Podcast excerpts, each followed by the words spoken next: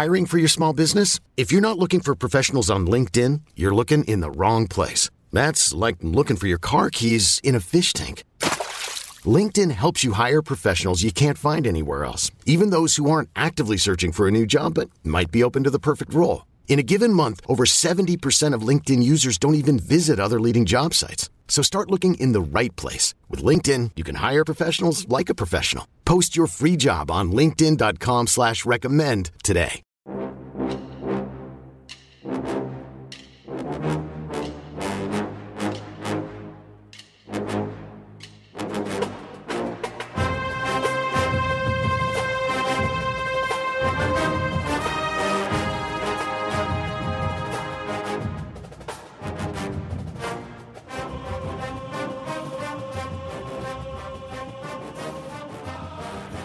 Good morning, Bucknutters. Welcome to the Bucknuts Morning Five here on Monday, April 26th, 2021. I am Dave Biddle.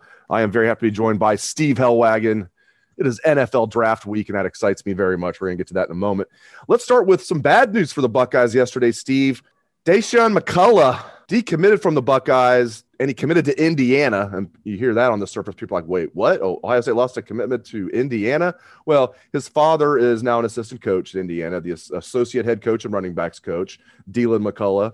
And his older brother, Deland McCullough II, is going to transfer from Miami to Indiana. And his younger brother uh, in the 2023 class, a corner, has committed to Indiana. So to me, man, I, I, don't fault this kid at all for wanting to, you know, play with his brothers and play for his father. It stings for the Buckeyes to lose a high four star prospect like McCullough, but what are you going to do, Steve? Yeah, Dave, it was just kind of a perfect storm of events, I think, that led uh, Dasan to decommit from Ohio State and go to Indiana. I had just seen him two weeks ago. He showed up uh, at the Under Armour camp that was held at Fortress Obetz uh, on Columbus's south side. A lot of the top Midwest and Ohio prospects were there. And Dasan, his foot was in a boot because he has stress fac- fracture, so he didn't get to work out. But he was still recognized as one of the top prospects in the Midwest. And obviously, the family moved from Kansas, where his dad was working with the Chiefs, uh, to Bloomington, and he's already enrolled at a high school in Bloomington, Indiana and just very interesting hearing his comments. Uh, his younger brother had not yet committed uh, to Indiana at that time, and it's been a, a, spectacular turn of events. I mean, his dad gets hired there. We talked to Dasan at the camp. His brother is working out at the camp, is recognized as one of the top underclassmen at the camp, commits to Indiana basically the next day or a day after the camp. During the camp, Sean McCullough maintains that while his dad's at Indiana, that he is Ohio State through and through. He's best friends with CJ Hicks, uh, met Gabe Powers for the first time at the camp, and just seemed like he was Ohio State all the way. And like many of the athletes, uh, was burning for the chance to get on campus at Ohio State because this entire year has been a moratorium on visits for the prospects and make those in-person uh, contacts with Al Washington and Ryan Day and everybody else, and that he had had a great relationship with Al Washington. Saw Ohio State as his conduit. Basically, the NFL talked and looked like a kid who could be in the NFL one day. You know, just has that kind of look and that size and that athleticism and everything else.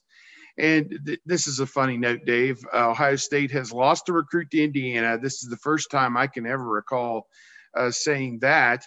And it just shows that Indiana is Ohio State's true rival right now in the Big Ten East, uh, ahead of ahead of Michigan, Michigan State. I'm, I'm laughing as I say it, and Penn State. They're the next best program in the East, and this typifies it. Now, of course, I'm I'm making uh, light of the situation, but Indiana did have a great year.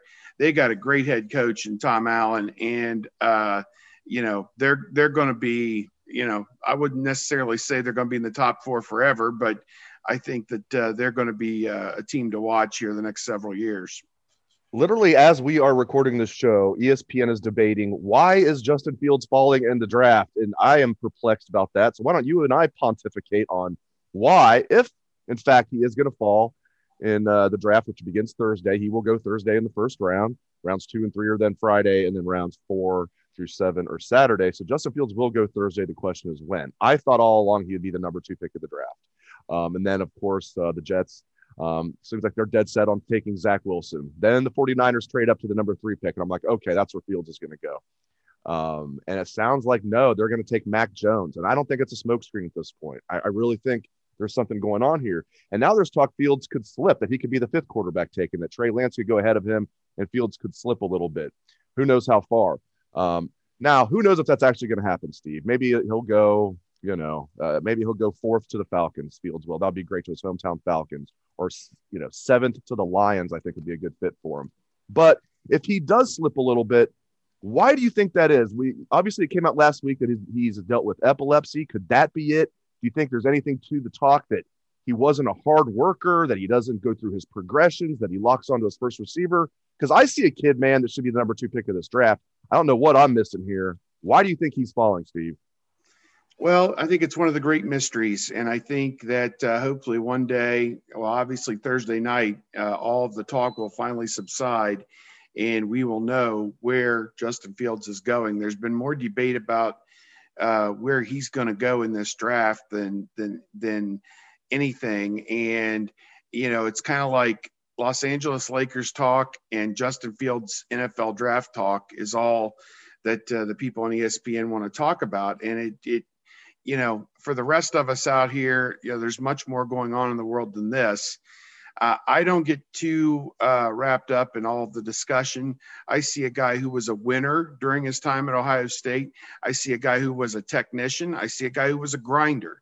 And that's how he's been portrayed by uh, Ryan Day and everybody at Ohio State and Kevin Wilson as well. And I, I just don't understand uh, where the hatred, and that, that's not the right word for it, but all the negative feeling about Justin Fields, I, I, I don't know where it would have come from.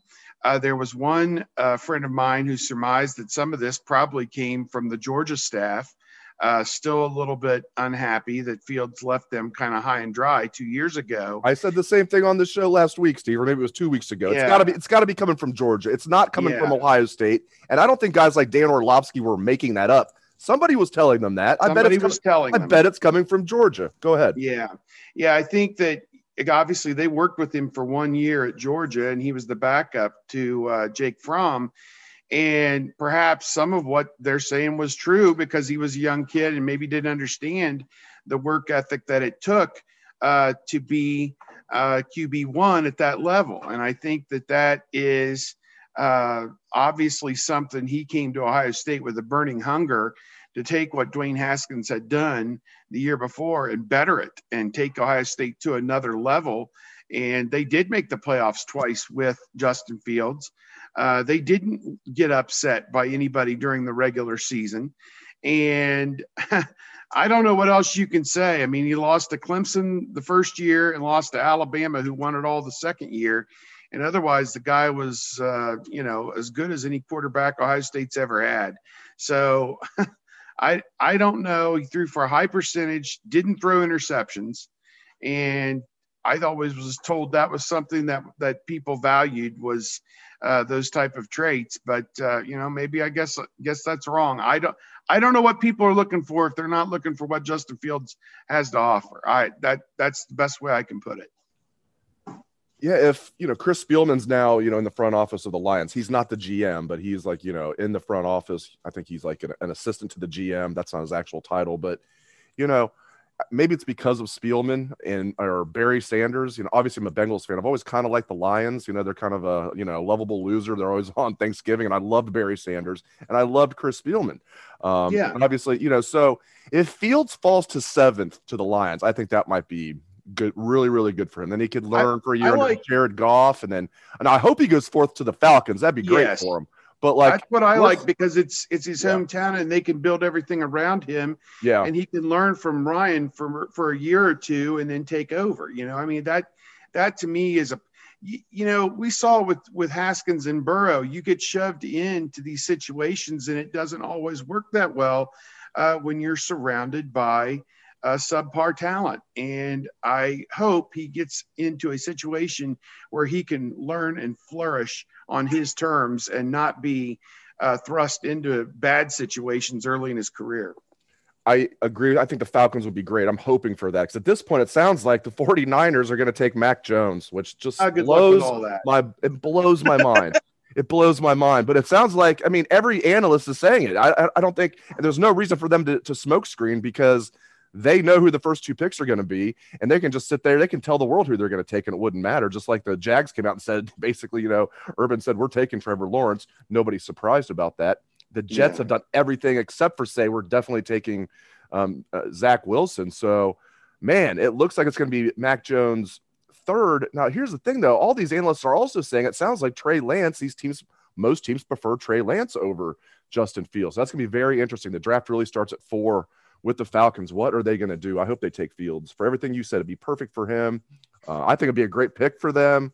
I'm hoping that the the Dirty Birds take Justin Fields. We'll see what happens there. All right, let's get into um, We'll close the show in a moment with Steve with your expectations for the Buckeyes this fall. Before we get to that, we had a chance to talk to Kevin Wilson the other day on Friday, along with Kerry Combs and along with head coach Ryan Day.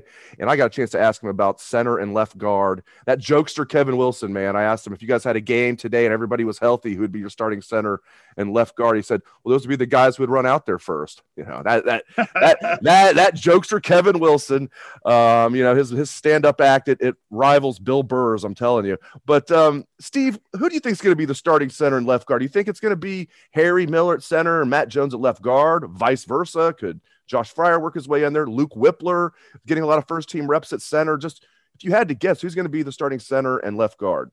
Well, let me start this discussion first of all by saying they have eight guys who I believe are first team uh, players. The guy they have eight starters, in my opinion, and only five of them are going to be able to go out for the first play. But if something happened to one of those five that went out for the first play, I have no doubt that an elite player is going to jog onto that field as the sixth, you know, lineman or the seventh lineman or the eighth lineman. They have got eight very good uh, options, and those include uh, obviously uh, Thayer Munford at left tackle, Nicholas Petit Frere at right tackle, and then I consider Dawand Jones as the backup at both spots. We saw him rep at both left tackle and right tackle during the spring game, and that tells me in the mind of Greg Studrawa that he is getting him ready to play either side of the ball, either side of the line of scrimmage, I should put it. And he is the third tackle. Those three guys are locked, loaded, solid as can possibly be. That leaves five guys for the interior three spots. And, you know, I think you're Greg Studrawa was asked, I forget which reporter, it may have been Bill Landis or somebody asked him uh, two or three weeks ago in the middle of spring football, do you consider Harry Miller to be among your best five offensive linemen? Now, obviously, Harry Miller started last season. And Greg Studrawa didn't bat an eyelash and said, Yes, I am assuming that when he is healthy in the fall, he will be among our best five offensive linemen. He started last year at guard, and that comment by Greg Studrawa kind of indicates that they figure he's going to start again, likely at guard. Him at center against Michigan State was an adventure and he may be able to make the calls. He may be the smartest guy out there, but unless he can execute a perfect center snap 99% of the time, you don't want him playing center. And that's not a knock on Harry Miller. He was thrust into the situation. I know he reps it every day, and he has to, or at least he did in the fall because of that eventuality. It was a COVID situation, and Josh Myers couldn't play. But I think Miller fits in better at guard. And then you have uh, Paris Johnson, who's an outstanding prospect coming out of high school a couple years ago. You know, is it his time to play at guard? Uh, obviously, uh, you then have Luke Wypler, who repped at center quite a bit, Matthew Jones, who repped at guard and center quite a bit. And you mentioned uh, Josh Fryar. I'd put him probably at eight out of the eight. I would say he's the eighth guy on this list, kind of a stopgap, I would say, at guard at this point but still very good and made some great strides this spring and played his way into the top eight status on my list. Everybody else after that, Enokk Vimahi, uh, Jacoby, whoever else, you know, I think other people are going to play in front of them if it came push to shove. But you're asking me how I would do it. All I know is when I watched CJ Stroud take a snap, it was typically Luke Wypler snapping him the ball. And if we are believing that CJ Stroud is the number one quarterback, then in some regard, we have to think that perhaps Luke Wypler is the number one center. But Matthew Jones is right there.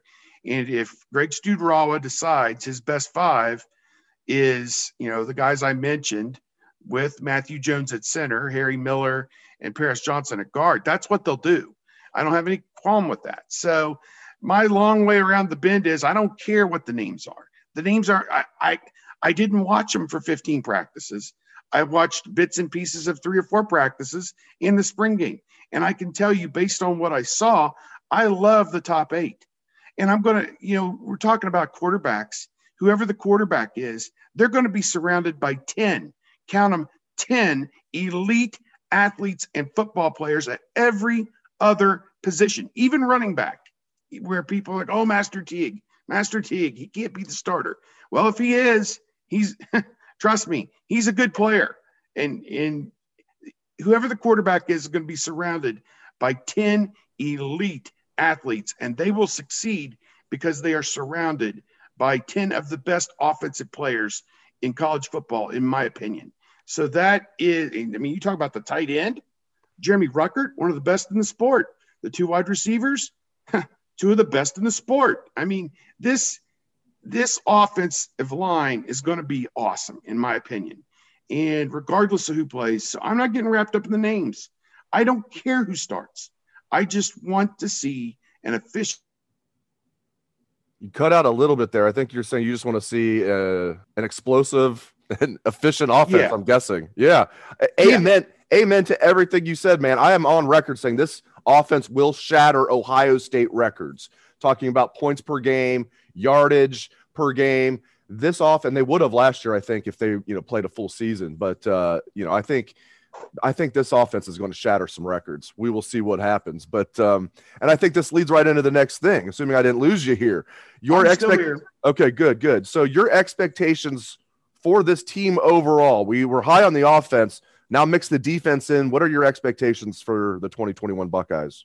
Well, that's a great question. I think they're going to be favored in every game that they play. Obviously, uh, you know, tough first two games at Minnesota on the road. Figure it's going to be close to a full Bergen, which should be one of the most glorious home games on September the 11th. You have the emotion of that, the 20 year anniversary of 9 11, Oregon coming to town, and uh, first home game with fans in nearly uh, 22 months. Uh, that's going to be off the chain, although the opponent's going to be pretty good. So, to me, um, I, I'm of a belief that if you start a freshman quarterback, be prepared. You may lose a game. You're cutting out on me again. I think you said just be prepared. If you start a freshman quarterback, you might lose a game.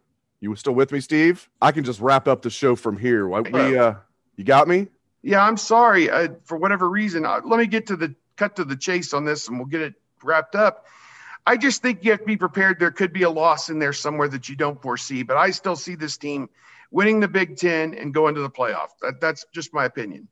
Yeah, that's that's exactly right. I I think there could be a slip up along the way, but if there is, I still think they're going to be at worst a one loss team that wins the Big Ten and goes to the playoff again and then puts themselves at least in a position to win the national championship. I'm never a national championship or bust guy, but I'm certainly a win the Big Ten and get to the college football playoff or bust guy for this Ohio State team this year. Definitely. I'm sure Ryan Day and everybody over there, yeah, would say the exact same thing. So great stuff from Steve Helwagen. I appreciate it. Steve, thank you to all the listeners out there for tuning to the show. We appreciate that very much. Hope all of you have a great day. Let's hear that Buckeye swag, best damn band in the land.